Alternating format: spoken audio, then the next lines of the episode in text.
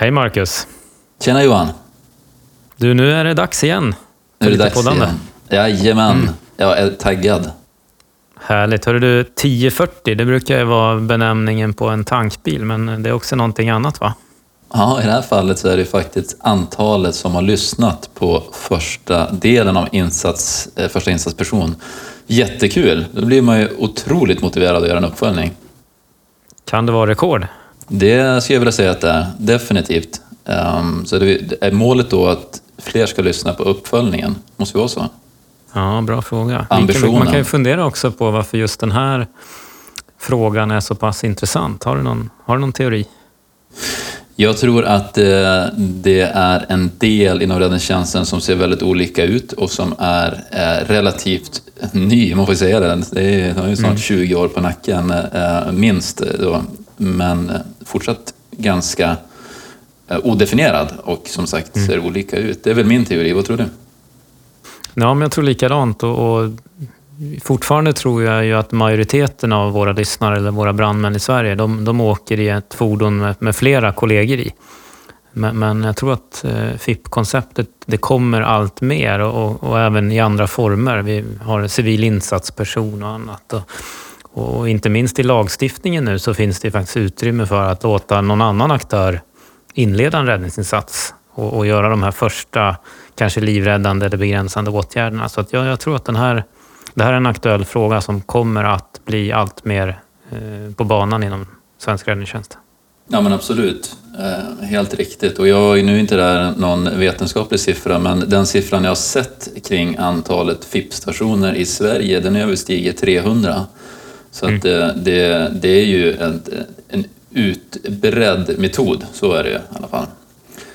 Um, men uh, det är väl inte så mycket att fundera på. Vi får fortsätta att snacka om, om FIP. Men hur, hur ska vi eh, rama in det nu då? Ja, men vi, vi hade ju någon idé vid första avsnittet att vi, vi sektorindelade det här för att få någon form av struktur kring det. Just det. Och första, första sektorn den handlade ju mer om, om brandmannen eller befälet som, som åker i själva FIP-funktionen. Vi, vi fick ju höra en en eh, väldigt intressant och rörande eh, berättelse från ett, ett fall i Norrtälje. Mm. Men du håller sektorindelningen För det som är kvar, det är, sa vi var organisation och så hade du sektor tredje man. Ja, men precis. Vi kanske får slå ihop det där till en stor sektor, men, men ja, vi får se. Jag tänker att vi, vi börjar med, med tredje man och organisation idag, så ser vi vad som händer. Mycket bra. Då kör vi. Vi kör. Varmt välkomna till RIB Podcast. En podd för räddningstjänst och av räddningstjänst. Med Marcus Wallén och Johan Szymanski.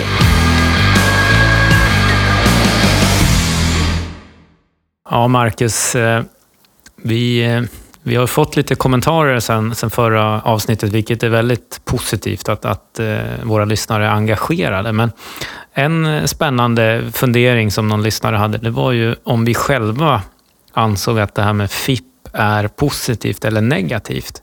Och jag tänker att vi kanske skulle börja i en ände. Du, du beskrev ju en situation som du hamnade i väldigt övergripande i förra avsnittet. Men, ska vi kunna återgå till det här exemplet och, och sen mm. fundera lite på, på dels ditt perspektiv förstås, men framförallt kanske tredje man. Ja men absolut, och det var ju en trafikolycka uh, som inträffade en mörk höstnatt Eh, och den inträffade väldigt nära min bostad. Eh, och då mm. utgick jag från hemmet som, som brandman, tror jag då. Eh, låt oss säga det i alla fall. och mitt i natten, ut i bilen. Jag hade väldigt begränsad information för jag fick ut alarmering via Rakel eh, och därmed inget tal.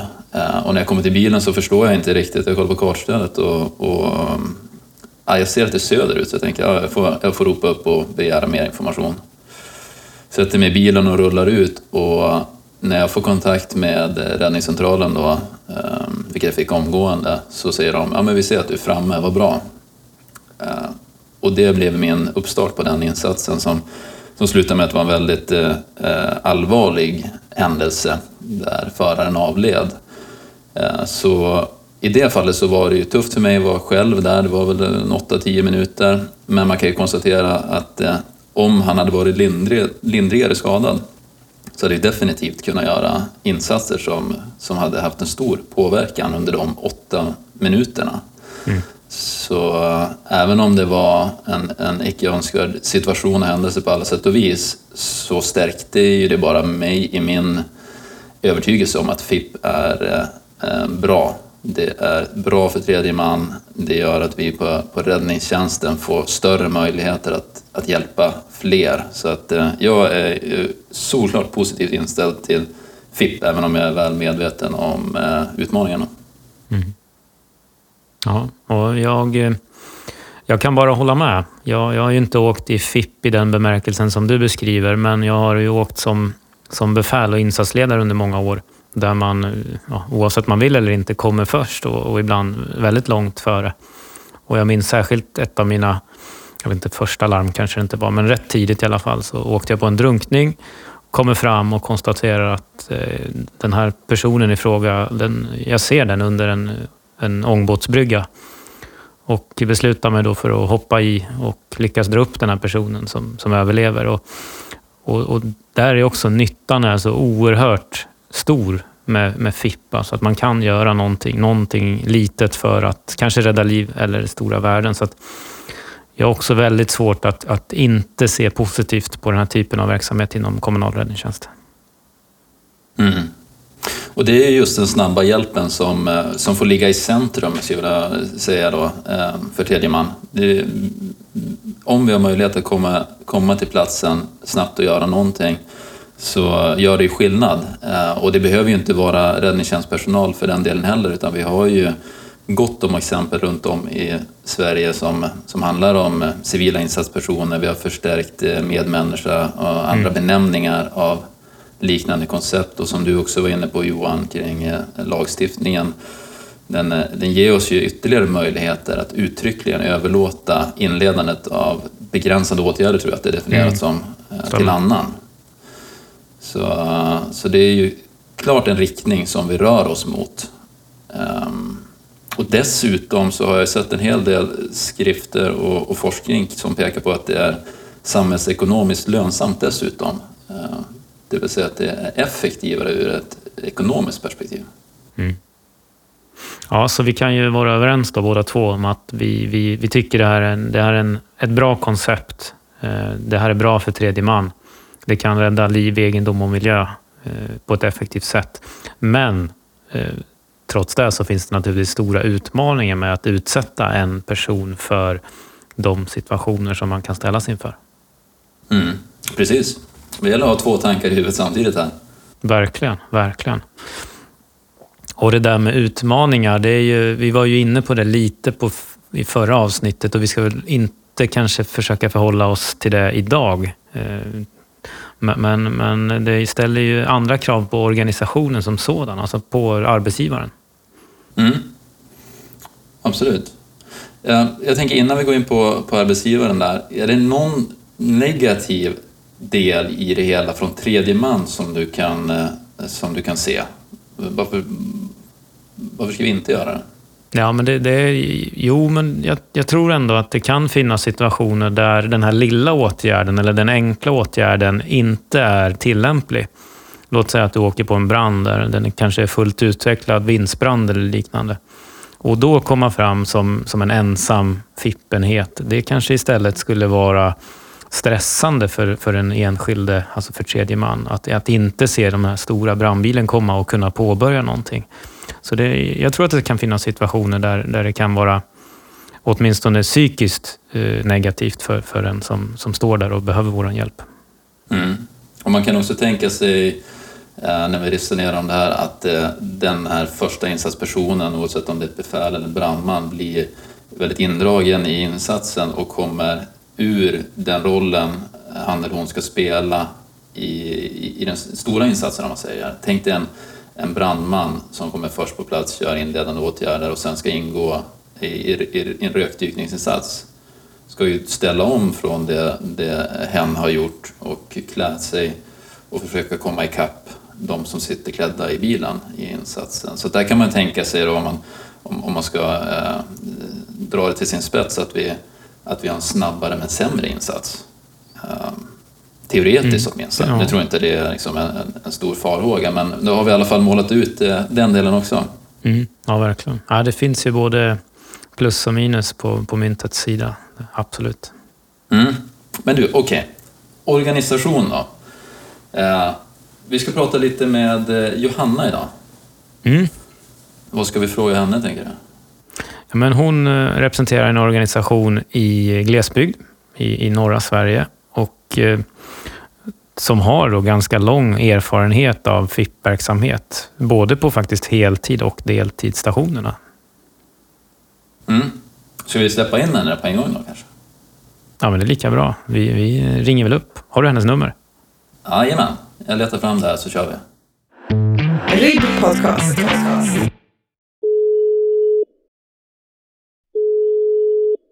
Ja, räddningstjänsten Johanna. Hej Johanna! Marcus och Johan här från eh, Ribbpodden. Hej. Hallå? Hej! Hur står det till? Ja, men det är bra. Vi jobbar Härligt. på. Ja, jag förstår det. Ni, ni jobbar ju bland annat med lite FIP nu har vi förstått. Ja, det gör vi. Eh, både på hel och deltidsstationerna. Spännande. Ja, men det skulle vi vilja prata lite med dig om. Men, men först kanske du kan eh, berätta för lyssnarna vem du är och vad du jobbar med. Ja, jag jobbar i räddningstjänsten Högkusten Ådalen som insatsledare och enhetschef för vår RIB-organisation. Just det. Och eh, ni har ett antal heltidsstationer och sen är resten då deltid inom förbundet. Ja, vi har tre heltidsstationer och eh, sex deltidsstationer. Så har vi ett värn. Mm. Så tio stationer totalt. Och det är ett ganska stort område gissar jag. Ja, vi har, det är väl vår stora utmaning att det är långa körsträckor emellan allt i princip. Mm. Just det. Och eh, FIP, vi, vi hade ju ett avsnitt tidigare här, del 1, där vi, där vi har pratat om FIP och, och, och nu är det fortsättningen. Och, och vi tänkte att ni har ju haft FIP-verksamhet ganska länge eh, och har en hel del goda och kanske mindre goda erfarenheter från den här verksamheten. Ja, eh, jag kan säga att eh, om vi pratar om eh, FIP-verksamheten på deltidsstationerna så har vi haft det rätt länge. Eh, fungerar eh, bra på vissa stationer och mindre bra på vissa. Eh, erfarenheterna är väl egentligen att man, det är uppskattat från, från den drabbade att vi faktiskt kommer med en resurs lite tidigare och kan finnas som stöd och göra en första insats. Så det är ju jättebra. Eh, Sen finns det ju såklart eh, eh, problematik kring FIP som, som vi inte riktigt har löst men som vi jobbar på. Din uppfattning då om man tänker på hur, hur långt före styrkorna man kommer, vad, vad brukar det ligga på i snitt? Alltså, pratar vi om minuter eller är det 10-20 minuter? Eller vad, vad, vad brukar det handla om?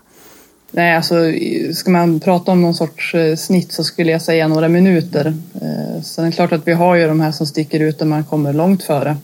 Och där man kanske inte kommer så mycket före alls utan samtidigt som resten av gänget. Just. Och, och ni har någon kombination där också, att det, det kan vara både en brandman eller en, ett befäl som, som åker i den här funktionen. Ja, eh, i första hand så är det ju befälet som ska åka. Men eh, lyckas vi inte lösa det så, så kan det också vara en brandman som kommer som i FIP. Men det blir lite eh, laga efter läge där, tänker jag, att det skapar en flexibilitet för er också. Ja, precis. Ehm, och det har ju, dels har det ju haft med rent praktiska frågor att göra att man eh, har en arbetsbil i ordinarie jobb. Man kan inte ha FIP-bilen. Ehm, och då har vi ansett att det kanske är bättre att en brandman har den då än att vi inte använder den alls. Mm. Och det, och jag tänker att det är ett exempel på de här med utmanande situationerna också som du beskrev. Är det någonting annat som du, som du vill lyfta fram som, som du jobbar med på den fronten? Eh, Tänker du just med för att ha bilarna eller vad? Nej, men jag tänkte på de här mer utmanande sidorna som du nämnde som ni delvis kanske inte riktigt har landat helt ja, igen. nej men alltså sen finns det ju ett, eh, jag tänker överlag bland personalen som åker FIP, en, en osäkerhet i rollen. Och där kan jag känna att vi behöver ju jobba med, med att man ska vara, det ska vara tydligt vilka förväntningar har man på sig när man kommer som FIP. Man ska vara trygg med, med den rollen och den utrustning man har med sig. Eh, så det är ju en, ett stort jobb för oss att, att få till det. Mm. Du var inne lite på, på utrustning där och vi har ju pratat förut om det här med att ska man, ska man åka runt med, med en bil med begränsad utrustning eller ska man ha i princip en, en liten minisläckbil med, med ett helt smörgåsbord av, av material att använda. Men, men vad är er erfarenhet där från, från era år med FIP? Ja, vi har väl också varit så att vi har haft ganska mycket utrustning på, inte på alla bilar, men på delar av bilarna i alla fall. Eh, och efter att ha pratat med några som har åkt FIP i många år, vad använder man faktiskt för utrustning? Eh, så har vi försökt att, vi har börjat se över vilken utrustning ska vi faktiskt ha. Eh, så att jag vet att det är, det är olika åsikter men jag, jag, tror ändå att det är bättre att ha bra grejer för det man förväntas göra och inte allt för mycket att välja på. Mm. Klokt. Du, jag vet att vi tidigare pratade om också att eh, ni hade släcksystem på en del fordon. Ja, vi har ju haft, eh, eh har till viss del fortfarande släcksystem på fickbilarna som är vatten. Eh, vilket gör det ju rätt svårt för oss vintertid att faktiskt ha bilarna ute. Så det är någonting vi har mm, faktiskt investerat i nu och köpt utrustning för att kunna byta på, på fickbilar eh, och ha ha samma typ av utrustning på alla fickbilar i förbundet.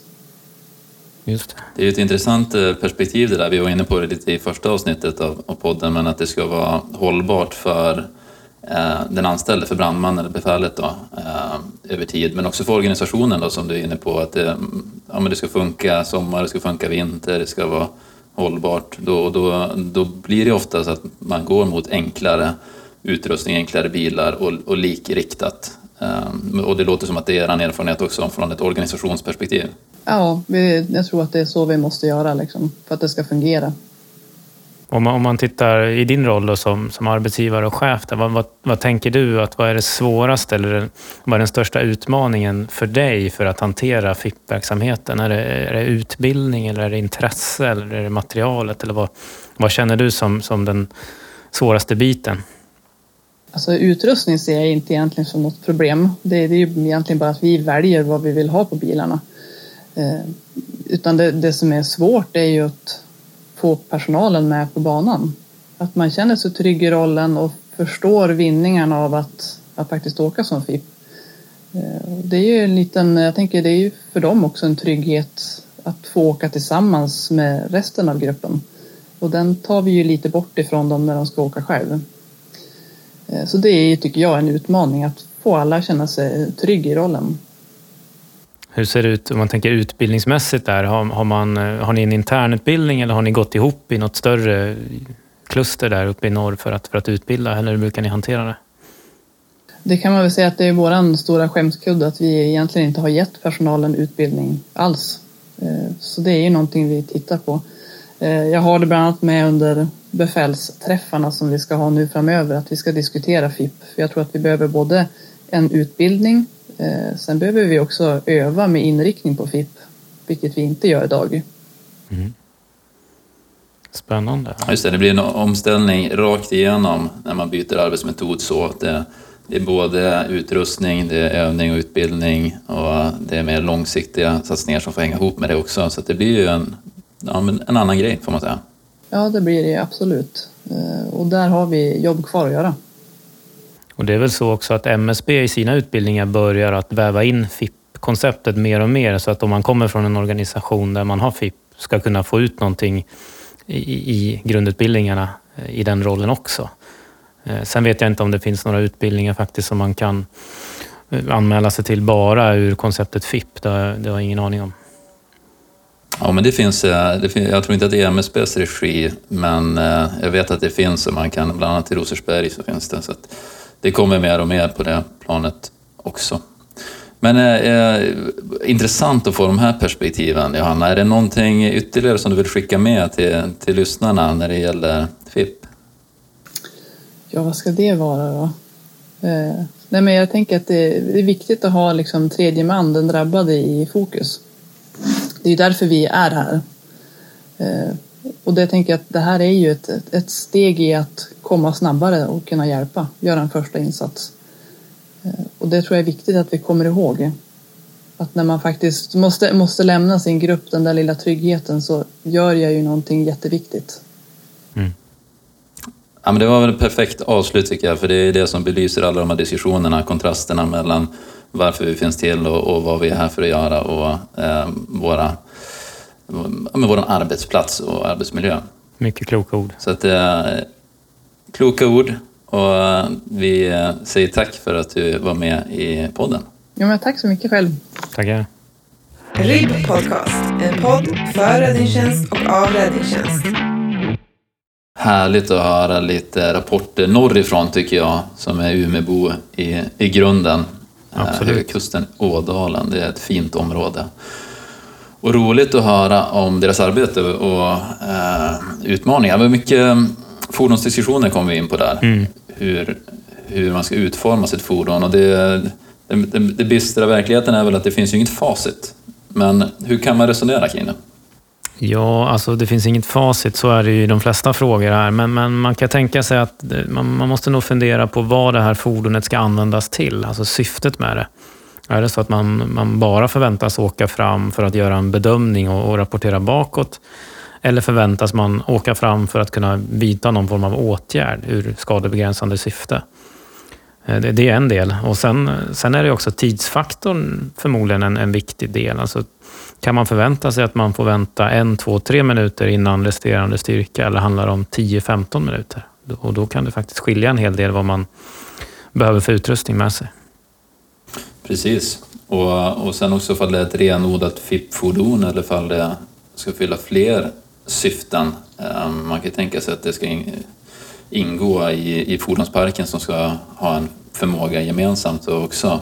Men eh, om det är renodlat så är väl det åtminstone den riktlinje som de flesta verkar vara överens om, att titta på, på ändamålet för din organisation och utforma fordonet därefter.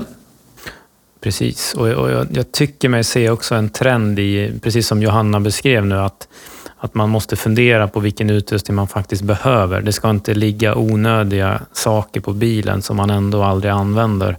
Och tittar vi på, på kommentarerna som vi faktiskt har fått till första avsnittet så, så verkar det också vara så att de som har de här äh, smörgåsborden eller mindre släckbilarna att åka runt i, de, de nyttjar inte 70-80 procent av utrustningen utan det, det är i princip samma varje gång. Ja, precis. Och sen är det ju så äh, att när man tittar på en, en ny metod eller ett projekt så tittar man ofta på kostnaderna för uppstart. Ehm, medan jag skulle vilja påstå att de stora kostnaderna ligger efter uppstart. Det vill säga i, i driften av, i det här fallet, ett FIP-fordon. Då tittar vi på eh, dels direkta kostnader till fordonet, vi tittar på materialkostnader, det ska underhållas och det ska bytas ut. Och, och sen så är det utbildningskostnader för personalen som ska nyttja allt det här och över tid så är den stora kostnaden oftast efter någonting har introducerats och inte före. Så det är väl ett medskick, eh, från mitt perspektiv i alla fall, att titta på hela biten och titta på vad det kostar att drifta det här över tid. Mm. Och det, det, verifierar ju också Johanna i, i, i och med att de, de nu sitter och tittar på utbildningar och, och, och den typen av frågor för sin fickverksamhet som, som redan har funnits ett antal år. Mm. Precis. Ja, och eh, då har vi betat av, eller nämnt i alla fall, att vi anser att det ska vara ändamålsenligt, eh, ändamålsenligt ordnat. Eh, det ska vara hållbart, det ska vara enkelt. Automatväxlade fordon, det börjar ju mer och mindre vara en standard nu, men tidigare var det manuellt och då blir det knepigt när man ska växla och köra och sköta diverse teknisk utrustning. Men ett fokus på att göra det enkelt för föraren är ju centralt. Ja, precis så. Även sådana här saker som handsfree och liknande till radio. Så att man, inte behöver, man ska inte behöva sitta och fippla med något under framfarten utan man, man ska kunna fokusera helt och hållet på att ta fordonet dit där larmet har inträffat. Precis. Och jag tänker att nu kommer vi in på en del här Johan som handlar om att göra en ordentlig analys mm. när man byter arbetsmetoder inför ett nytt fordon. Eh, och då kommer vi in på, i det här fallet, ensamarbete. Precis. Eh, det, det finns ju en AFS för ensamarbete som kan vara ganska behjälplig i det här fallet. Ja, alltså AFS 1982 kolon 3, eh, ensamarbete, är den som finns då. Den är ju, har ju några år på nacken så att säga, men, är, är, är väldigt bra i sin konstruktion och, och har faktiskt många bra inspel som man kan ta med sig som arbetsgivare. Men jag tror de flesta när man säger ensamarbete, då tänker man förmodligen på någon person som jobbar ensamt på en bensinmack eller någon butik eller liknande. Men, men FIP-verksamhet är ju faktiskt att betrakta som ensamarbete till dess eh, resterande styrka anländer. Mm. Och då är, finns det ju två perspektiv på det också. Det är ju det, det, det fysiska, att man är ensam, men också en psykisk, eh, psykisk ensamarbete som den här AFSen lyfter upp och lägger eh, tydligt krav på dels analysen och bedömningen men eh, pekar på behovet av utbildning, information och instruktion. Mm. Så det är ju någonting att, att titta närmare på, åtminstone när man eh, utvärderar om man redan har eh, FIP-verksamhet rullande och om man ska introducera det. Så gör den analysen och fundera på vi har ju varit inne på det förut, men vad innebär det för arbetstagaren? Det, det kan upplevas väldigt olika och det måste man ta höjd för.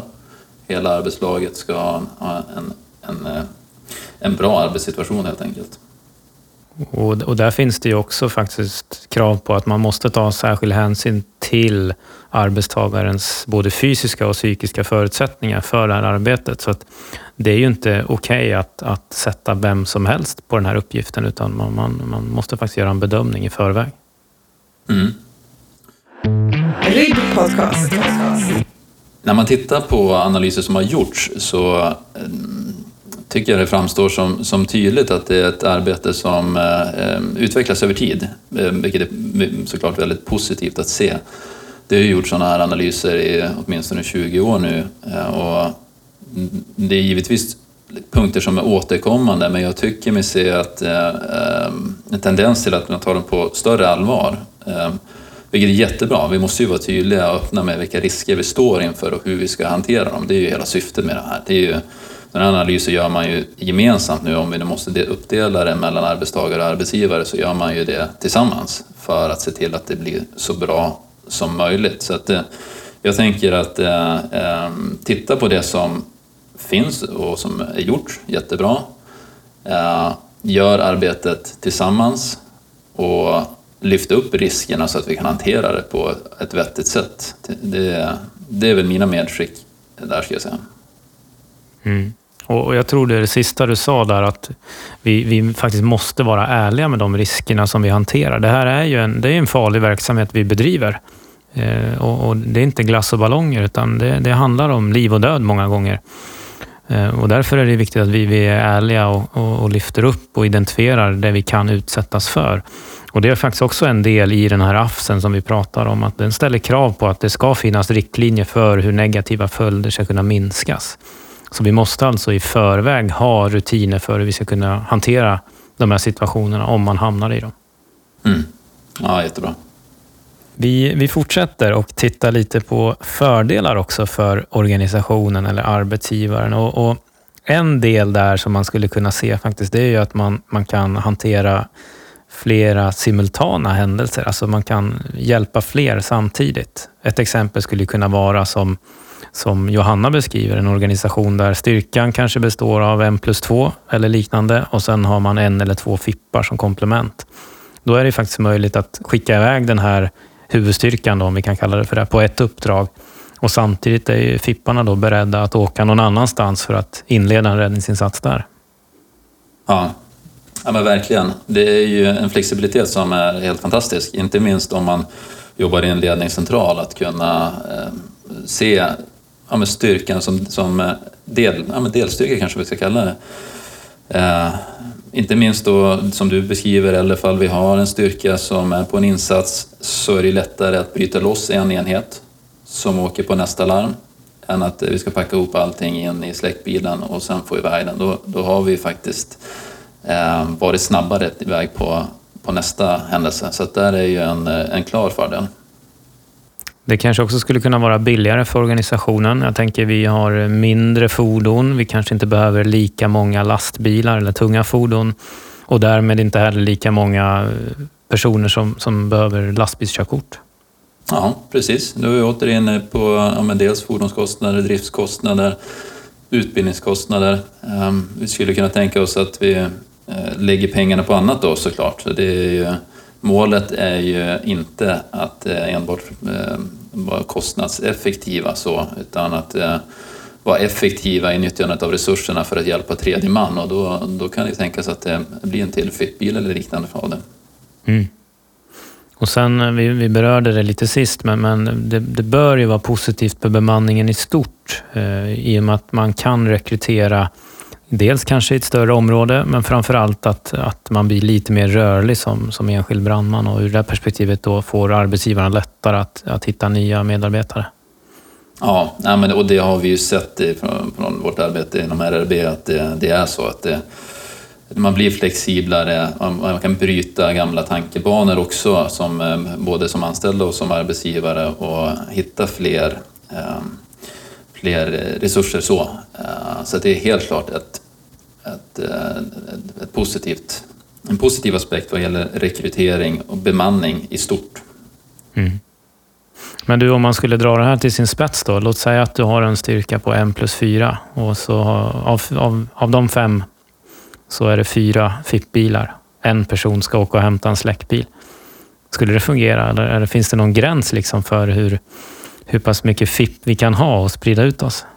Ja, absolut. Någonstans så finns det en gräns. Var den gränsen går, det är upp till varje organisation att, eh, att bedöma utefter sina, eh, sin verklighet som de lever i. Både vad gäller eh, geografi, vad gäller eh, risker, vad gäller bemanning och rekryteringsmöjligheter. Så det är ju återigen, det är, många olika aspekter som ska väva in i det hela. Så att vad som är, eh, vad som är rätt optimalt, det, det ska ju inte du och jag uttala oss om, utan det, det får vi överlämna till de som, som fattar beslut och som verkställer.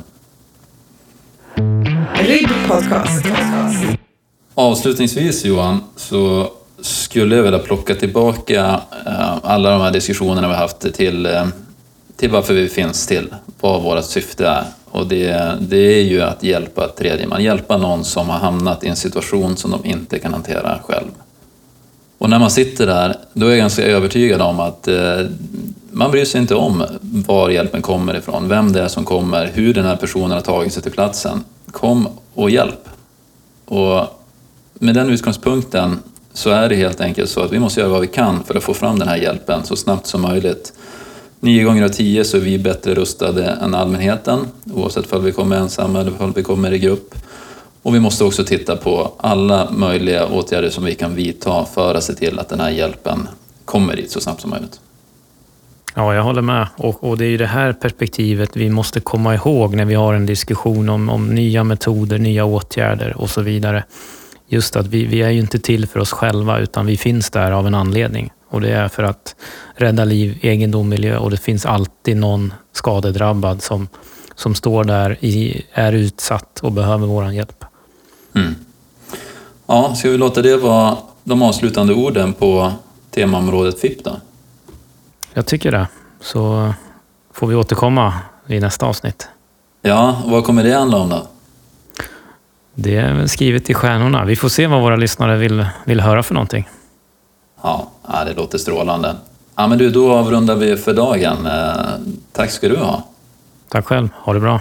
Detsamma. Hej. Du har lyssnat på RIB Podcast, en podd för räddningstjänst och av räddningstjänst med Marcus Wallén och Johan Szymanski. Producerad av Timmy Selin, grafik Adam Dahlstedt.